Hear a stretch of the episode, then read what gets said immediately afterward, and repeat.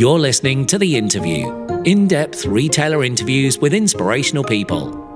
Hosted by Ben Bland. Brought to you by the Retail Exchange. Sponsored by Laybuy. Pay it easy. Hello, I'm Ben Bland. Welcome to this special episode of the Retail Exchange podcast. This edition of the interview is slightly different to our usual ones as we look ahead to Retail Week Live 2020. It's widely considered to be the UK retail event for those who want to stay informed. It takes place in London on the 25th to the 26th of March with a lineup of over 200 top industry speakers across the two day event.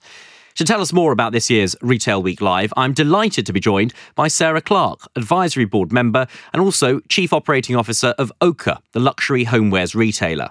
We'll also be exploring the brand journey of Oka, hearing Sarah's views on the current challenges facing the industry, and shining a spotlight on her own retail career.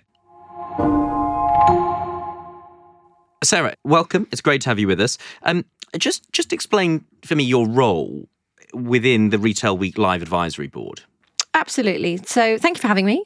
Um, the advisory board is really a holistic group of thought leaders across retail, uh, and it's really very expansive. So, it covers some of our more traditional retailers, such as Tesco, through to some of the big tech suppliers, such as IBM, pure players such as Farfetch, and smaller retailers. Um, and hopefully, that's what I consider myself to fit into now. So, having had a, a career in P&G, uh, I've actually spent the last seven years in much smaller retail environments. So my role there is really to try to bring my knowledge and experience to the fore and make sure that we're considering things, especially from a smaller retail perspective, in what would make most sense and be most help to them. So, how does it work? Do you each take on responsibility for a different aspect of, of Retail Week Live, or do you all chip in on all, all topics? We all chip in on all topics. I think the benefit of having such a wide array of retailers, different sizes, a different blend of online and offline, means that we naturally gravitate to different areas.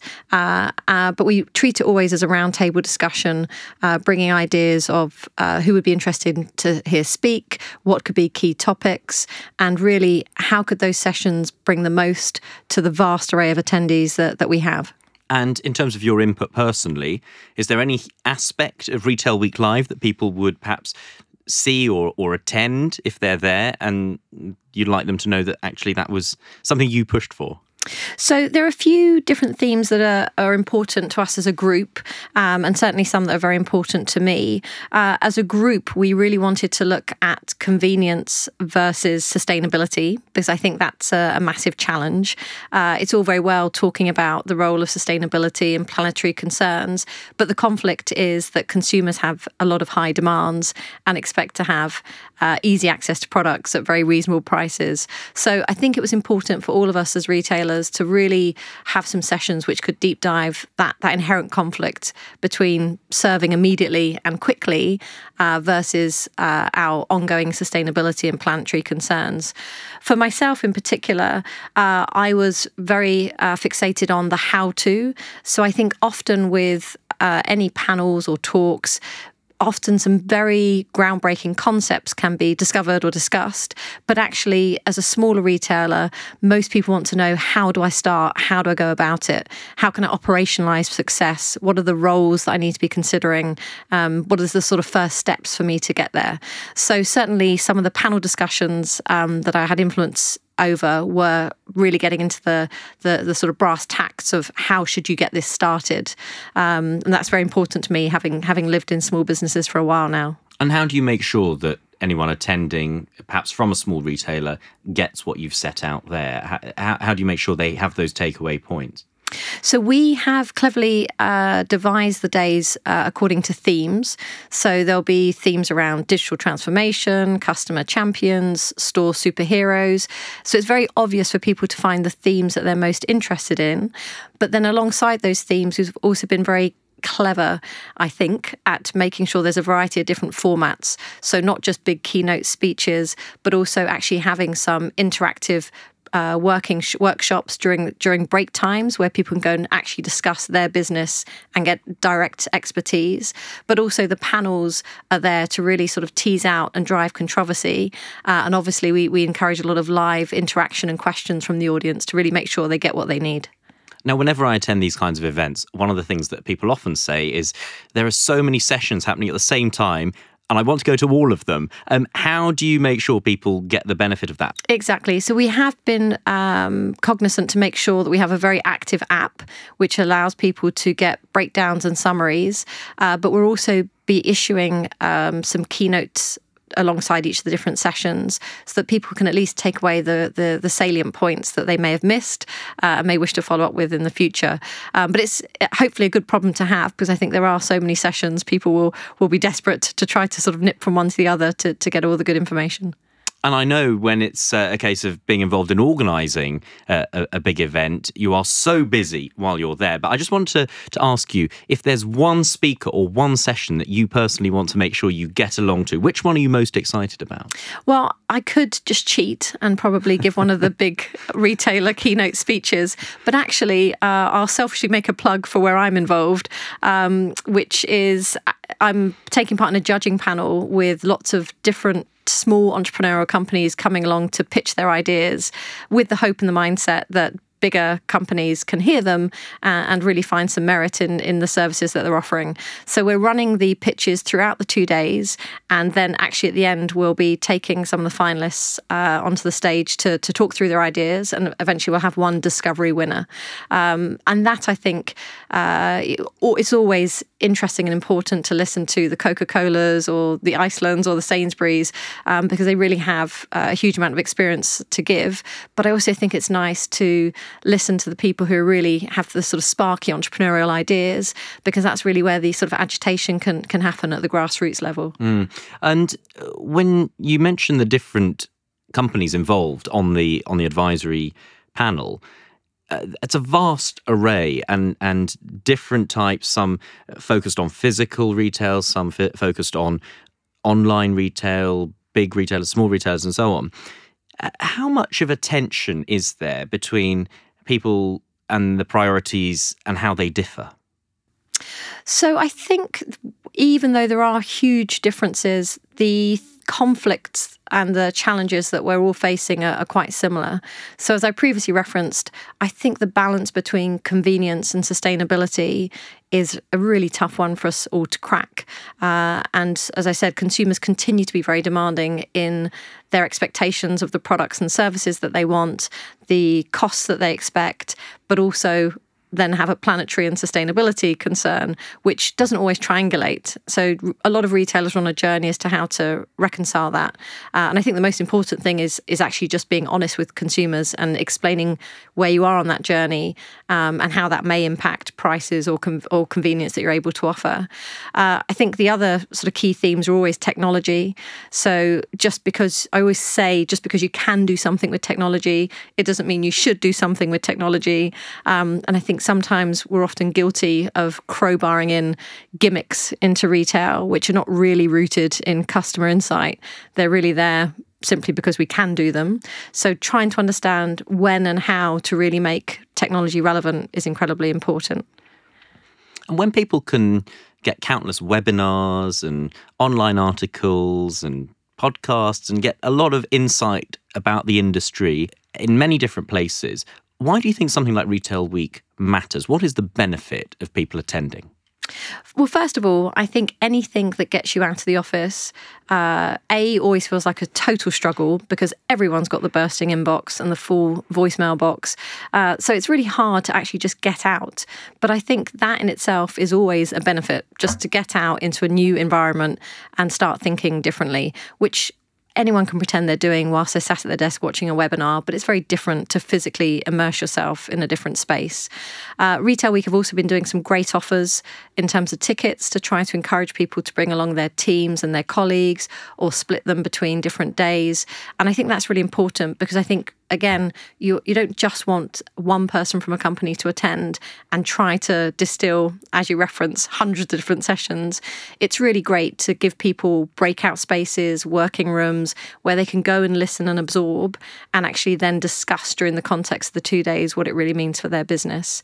Uh, so I think it goes without saying the quality of the speakers, the thought put into the different tracts and programming, uh, the way that we've actually categorized it between digital transformation, store superheroes, customer champions. We've tried to make it as clear as possible for people to make the right choices for them across the two days.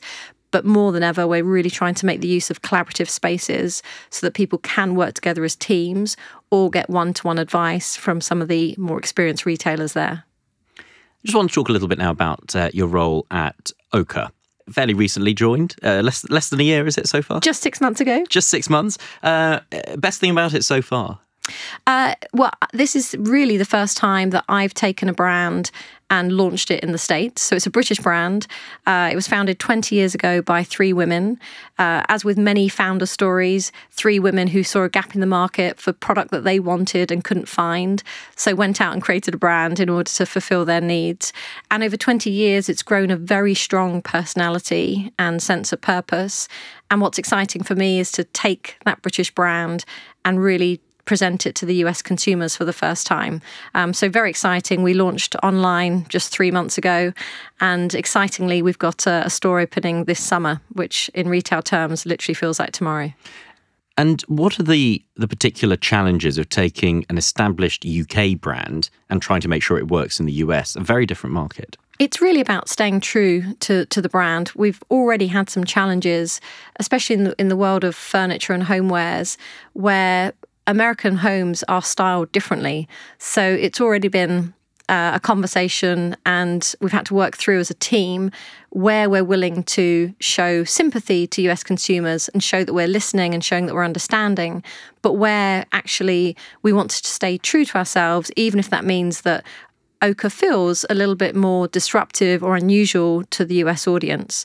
Uh, we're very big into color, layering, texture, which actually is, is a little bit against the tide of where some of our more cl- classic, sophisticated, clean line competitors have gone. Uh, we're really a sort of celebration of the home uh, for family and friends. We believe that color and texture brings that to life. But we've had to make some some tough decisions to stay true to ourselves and really build it for the long game. You mentioned Oka's been around for 20 years. How do you think the, the proposition has changed in that time from when it was first founded? So we have always had at the heart uh, a love of craftsmanship, and that stays true to the brand today. Uh, there have been some villages that the founders have been working with for 20 years, and, and that continues, whether it be around hand painted porcelain or hand created uh, woven rattan. Uh, those things remain. Of course, over time, the, the range has had to, to, to, to match the consumer's needs. Uh, and often people, as I said, are, are, becoming much more mindful of buying higher quality items, which they want to have some durability. Uh, in in much the same way that we see a, a change in fast fashion, there's also a slight change in how people are reflecting on homewares and, and what they want to last and what they want to sort of keep. Um, and Oka certainly has tried to adapt so that it can actually be used alongside the rest of your family's inherited furniture or things that you're bringing with you from your journey through life. Uh, so that's definitely been a change. And then, of course, we're also looking at what do different models mean in the future. So back to sustainability, what could rental mean in the future? Uh, what will re-commerce look like to enable us to drive a more circular economy around the furniture? And there's a lot of talk about creating an experience within retail. When you go about launching your stores in the US, what does experience mean to you? Well, I have actually. Uh, I was at Procter and Gamble for 14 years uh, across Europe, Asia, Middle East, working with a huge variety of retailers from the British High Street to Japanese department stores to travel retail, um, and each have their own opportunities and challenges when it comes to creating experiences. Uh, from Procter & Gamble, I moved to Rapha, a cycling brand. Uh, and during that time, my, my tenure there, we doubled the retail estate. And that's really where I, I came to love and embrace the idea of having community at the heart of the retail experience.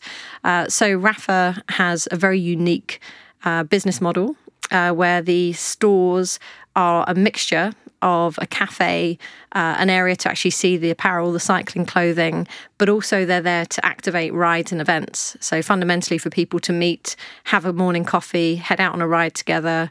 In the evening, we would do talks, videos, activations.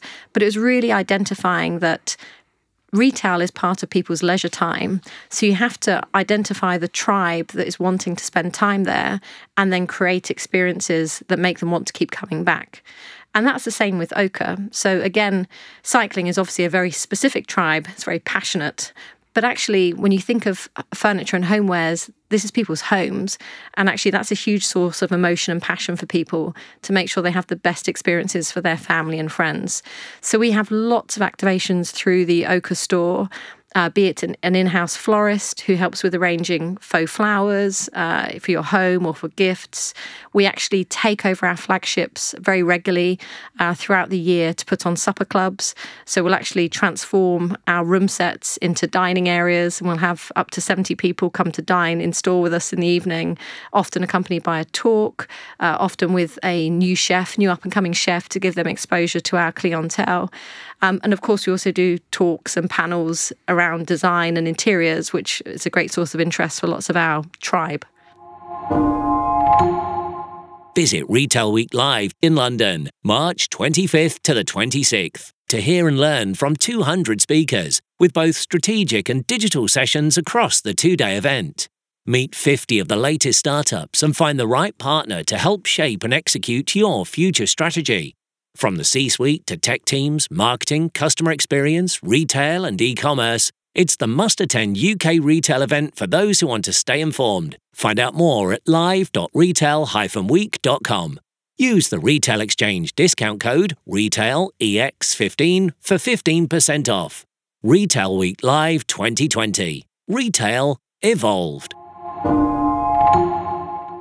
And when you look at your competitors in the US, like um, Restoration Hardware and what they're doing, what do you sort of take from their model and what do you try and do differently?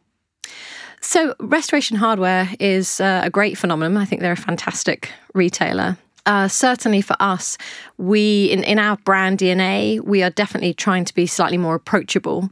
Uh, and as I said, a lot of our brand personality is around a celebration of family, a celebration of friends, dining and entertaining. So from them, I mean, their, their professionalism and the way that they present themselves uh, is certainly something which is very aspirational for us. Uh, they have fantastic cafes and restaurants uh, and areas for people to enjoy designing their home, working with interior designers. Um, and those are all great pillars, which we also think are important. I think where we try to differentiate is really by having this much more intimate experience with our customers. So the supper club ends up being our customers' favourite interaction with us because they're actually getting to sit in our furniture, enjoy a, a, celebratory meal, hear from an interesting speaker, get exposure to a chef. So all that that sort of multitude of senses, which is what you want to experience from furniture in your own home. Uh, so I think we're a little bit different in how we really integrate the product into that community uh, atmosphere. From what you describe, I'm just wondering whether the next step is not only a supper club, but actually giving people the opportunity to live in the store for a day or two or a weekend. Is that, do you think that could happen? It's funny you should say that because it has been a conversation that we've had before at a board level. I think our customers would love it um, because the rooms are so beautifully stylized. Uh, they're in great locations, uh, and it really properly allows you to sort of try before you buy uh, in a sort of unique environment. So certainly uh, not something I'd rule out at this stage. Indeed, and you never know what connections may be made, friendships for the future as a result. Who knows? Um, uh, when you when you look at the um, the choice of location.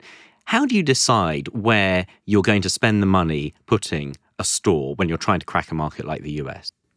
So we work very closely, obviously, with agencies to look at many of the usual factors. Uh, it will be demographics, it'll be a spend within the category, it'll be our competitors and an overlay from that point of view. Um, I think for us, when you're right at the start of a journey, logistics also plays a huge role. Uh, the states is so large; it's it's almost uh, like all of Europe. is a continent, obviously. It's it's, it's like several countries uh, all stitched together. So you really have to start thinking about logistics as well. We've uh, decided to start our journey on the East Coast. Uh, we've decided not to start in the heart of New York, but actually to sort of push further north uh, into some of the prosperous suburbs. Um, and really, that's a, a, great sweet spot for us as a brand in terms of great suburban family homes again, where people are wanting to enjoy time with family and friends. Uh, they have disposable income, um, but also they have a sense of community. And I think, again, our store, when it opens in the summer, will actually play a huge role in consolidating that community and helping to activate and bring to life the, the, the actual the actual inhabitants of, of the area. And how do you marry up the two, the in-store experience and the online experience? Well, I think everyone's trying to crack that. so I even have, we have so many customers who say to us, I was just trans my, my opinion of the brand transformed as soon as I w- walked into a store. So all retailers know the struggle between the power of the store and the fact that it's obviously much more cost effective and convenient to drive an online business. So we try we try to actually create beautiful room sets, which can be shown in our magazine, which can be shown on the website, and which can be shown in store. So we have a consistency of the looks and the inspiration that we're giving to our customers. The reason that people go into store is obviously for that fully immersive experience. But we try to offer more benefits online in terms of how to achieve the look. So, how to videos, tips and tricks, um, ideas from other interior designers of how they would use our Oka product differently. So online has to serve as a, a, bigger inspiration point because by definition it never has the fully immersive experience of retail. You mentioned the website, but um, I just wonder where social media fits into your strategy. I mean, do you look at working with influencers, for example? Yes, we've worked very heavily with influencers across the UK and the US. Again, because interiors and homes are a passion project, people love collecting uh, people to follow for hints, tips, ideas. Uh, social media is really one big mood board once you start getting into it mm. for interiors or for fashion. So people are constantly pinning, tagging, referencing building up their ideas of how they want to develop their home. Uh, and often people will come with actual uh, social links to our interior designers and actually use pictures from their phone uh, through through sort of social media that they're following. So it's it's a huge way for people to get lots of ideas very quickly. Um, and we, we obviously spend a lot of time with influencers, encouraging them to use our product in very different ways to us, so that there's a new, fresh perspective. And with that in mind, designer collaborations, how, how do you go about um, picking the right collaboration that will enhance your brand rather than perhaps dilute it? Well, I think collaborations can come from different angles. Uh, there's one angle which is just pure brand disruption by doing something totally zany and different to make people look at you in a different way. Uh, and then there are other collaborations which are more about building on the combined strengths of two brands. Um, actually, it, only in the last six months have we really actively started doing collaborations since I've joined, and we have a whole suite of them coming up in the next year as well. Um, our first collaboration was with an industrial designer, Ron Arad, and was definitely the first type of collaboration, which was totally zany, um, very different for us. Um, Ron's extraordinary, but he is an industrialist, so everything looks and feels quite dark and severe. Uh, whereas, as I said, Oka is much more about layer, texture, pattern, being comfortable, saving your best for every day is what we like to say. So, bringing those two words to get worlds together was literally a collision, um, and out of it came an extraordinary chair, which paid homage to our very uh, traditional collection, but also had an extraordinarily severe industrial edge.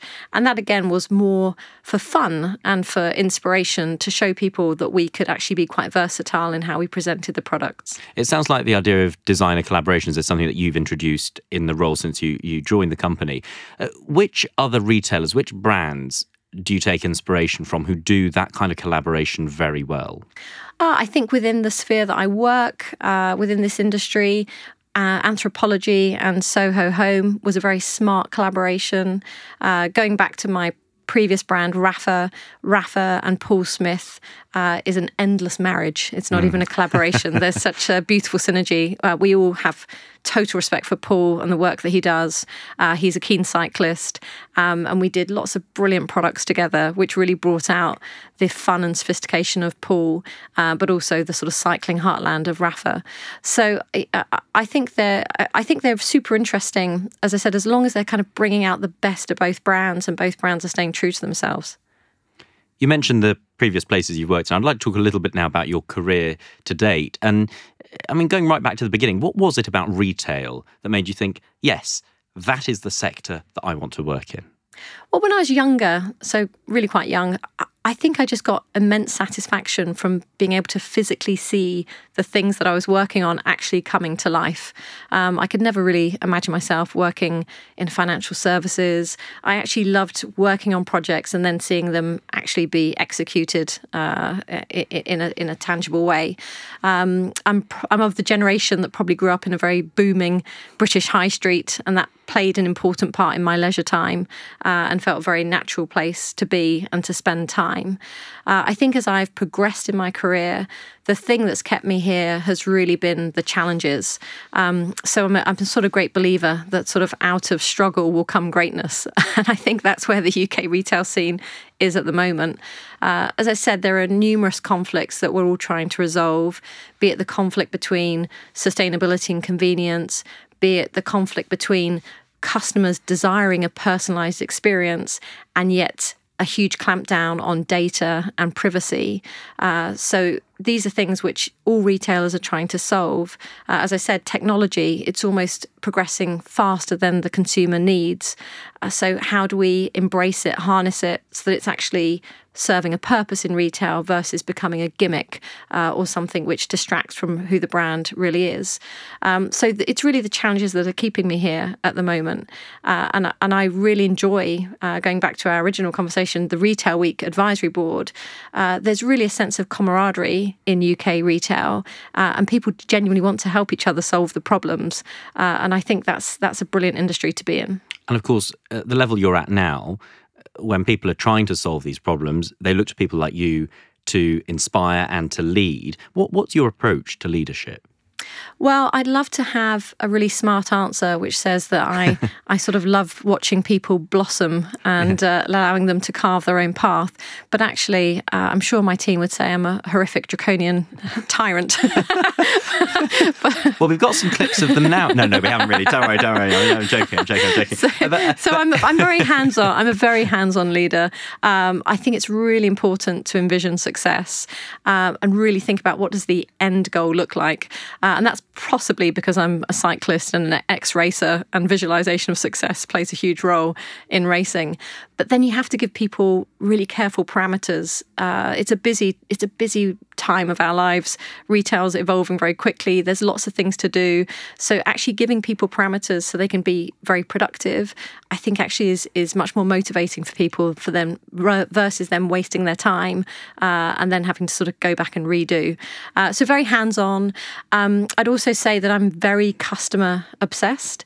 Uh, I grew up in P&G at, at, a time when A.G. Lafley was CEO, uh, and he was incredibly formative in P&G culture during his tenure. Uh, P&G is very big, complex, diverse, global, and actually he rallied the entire company around the mantra customer as boss. So that has stayed with me during my sort of formative years uh, during my career.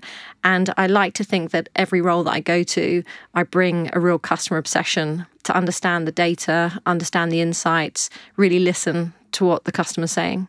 It sounds like your former boss at P&G uh, was a sort of a key inspirational figure to you at, at that time and, and remains so. But I, I suppose now, who do you look to for motivation or inspiration when you're having those moments where you're thinking, I've, where's my creativity gone? You know where's where's the drive? Where's the energy? Who do you look to? Mm. well i've been very lucky.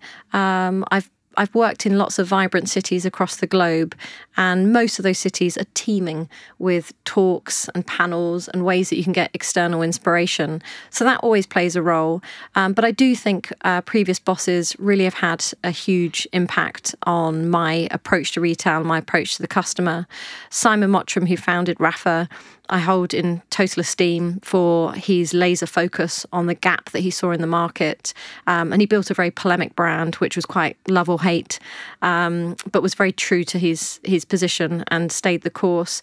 And then with retail, I really think he was at the forefront of creating uh, communities and tribes within the retail experience. So I try to garner a lot of learnings close to home.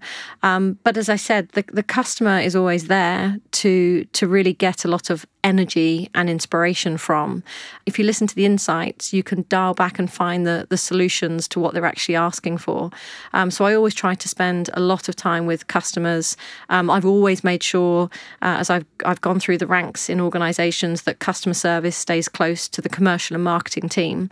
Uh, I don't see it as a logistics function who are just there to make the customers stop complaining and go away. I see them as a really healthy channel for, for getting insights and a true reflection of how your company is performing.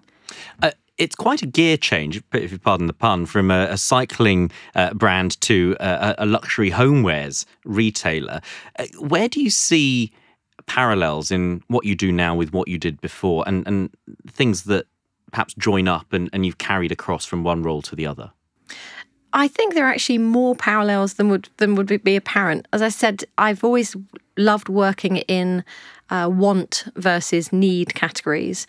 Uh, certainly, cycling is very much a want category. It's a very strong tribe. It's a very specific customer. Um, but as I've moved into interiors, again, there's that same energy and passion. It's very emotional. It's people's homes. It's how they spend their time. Uh, I think, especially in, in times like these where we have lots of uncertainty, you do really see the castle effect where people are really actually building their castles and making sure that their home is comfortable uh, and that they can enjoy their their, their free time. Um, so again, we've actually saw we saw great growth last year across retail and online for for furniture and homewares and I think that's the impact of people wanting to feel safe and secure in their spaces. Uh, so definitely the passion, um, but then also the experiences. So as I said, obviously cycling is a very um, singular experience in that people are on a bike. Um, but with homes, we're really able to bring so many different experiences to people, either by our interior design team going into people's homes, uh, forming relationships, transforming people's homes for them, or people coming in to hear from us in terms of tips and tricks uh, or faux flowers and how to really get the most out of out of the decorations in their house so i think passion mm. and hmm. experience are really the two key words were you only a keen cyclist when you were there or does that continue now so I was actually a very keen cyclist before I joined Rapha, uh, and then I actually joined uh, in Asia. Um, so at the time I was living in Singapore, and Rapha was looking for somebody to open up the Asia markets. Uh, so at that time I was uh, five kilogram lighter and uh, a pretty a pretty efficient racer. Um, unfortunately, now I've come back to UK winters and, and probably put on the the Heathrow fat suit. But uh, but uh, no, but I still remain a very keen cyclist. I've literally just come back from five days in Tenerife, um, and I actually think that time on the bike it's a massive cliche that I guess every, cyclist uh, adheres to. Time on the bike is brilliant for getting perspective, for working through problems, uh, for thinking about what is exciting, how do I you know how do I solve for my customers customers. So I still religiously cycle 10,000 kilometers a year uh, just to try and keep myself out of trouble. Wow. And I suppose that's quite a good way to, to switch off as well from the pressures of the job. Absolutely. Um, it's a great way to engage. Actually, some of my best conversations have been on the bike, either with colleagues or increasingly with friends, talking through problems. Um, so it's a good way to work things through, or sometimes it's good, as you say, just to switch off and enjoy a brilliant descent. And when you're trying to get kind of clear headspace and uh, on a day to day level at work, how how do you go about doing that? Well, I do definitely try to exercise every morning. Uh, I make that sort of part of my routine. Uh, I also eat breakfast. Uh, I'm a big believer that breakfast gives you a lot of energy. I don't think I've skipped a meal in uh, 41 years. Mm. So, um, but I guess during during the working day, it's so important to try to carve out times to just walk away, uh, to allow everything to digest. Um, and I'm lucky, you know, we we work in a brilliant part of London. I'm right on the Fulham Road, uh, and just every now and then to carve out the, the 30 minutes to, to walk a few blocks, to take in a bit of winter sunshine, and to sort of reprocess the priorities, make sure that really focused on what needs to be done, not just what's urgently thrust in front of you. Uh, it's a hard discipline with a very busy job, but uh, I, I'm sure anyone in my position will say just walking away every now and then is, is what keeps you sane. 2019 was a pretty torrid year for retail. Um, numbers of retailers going under, store closures, both in the UK and the US and, and, and other parts of the world. Where do you think retail perhaps lost its way, and what can it do to set itself back on the right track in 2020? I think the key to, to growth with any retailer is really trying to listen and understand, as I said, to what the customer really needs. Uh, we've gone through a decade of fairly frivolous purchasing. Uh, we've gone through uh, stuffication, is one of the words that we use, where people could just get endless access to more stuff. Um, and as I said, I think out of adversity, often great things come because it really makes retail sit up, pay attention, try to get back to the basics of what the customer really needs.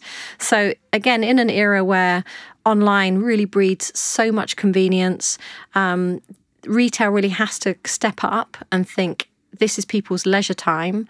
They don't have to be spending time pounding the pavements. There's so many easy ways to use marketplaces to get what they want at discounted prices. What is the add value that I'm bringing, either by connecting them as a tribe or a community or by providing an experience? How can I gain their trust that I'm using their time in a valuable way? And as I said, the other brilliant thing that comes out of this period or this adversity is how do we actually change the models of retail as well. So the increase in rentals, which again goes across many different sectors, but also re-commerce, uh, where people actually want to feel that they're not, they're not just buying and dumping stuff, but it's actually going to go back uh, in some way to, to a much better cause. Uh, so I think those two different angles are actually making retailers think, you know, how can I tap into those trends? Okay, Sarah Clark, thank you very much indeed. And uh, if you want to hear more inspirational speakers, uh, of course, you can find them at Retail Week Live 2020. It's on the 25th to the 26th of March. And we have a special offer for you. If you visit our website and you put in the promotional code RetailEX15, you not only get a ticket, you get 15% off. That code for you again, RetailEX15. This is the interview. Join us again next time. I'm Ben Bland. Thanks for listening. You've been listening to the Retail Exchange podcast, sponsored by Laybuy. Pay it easy.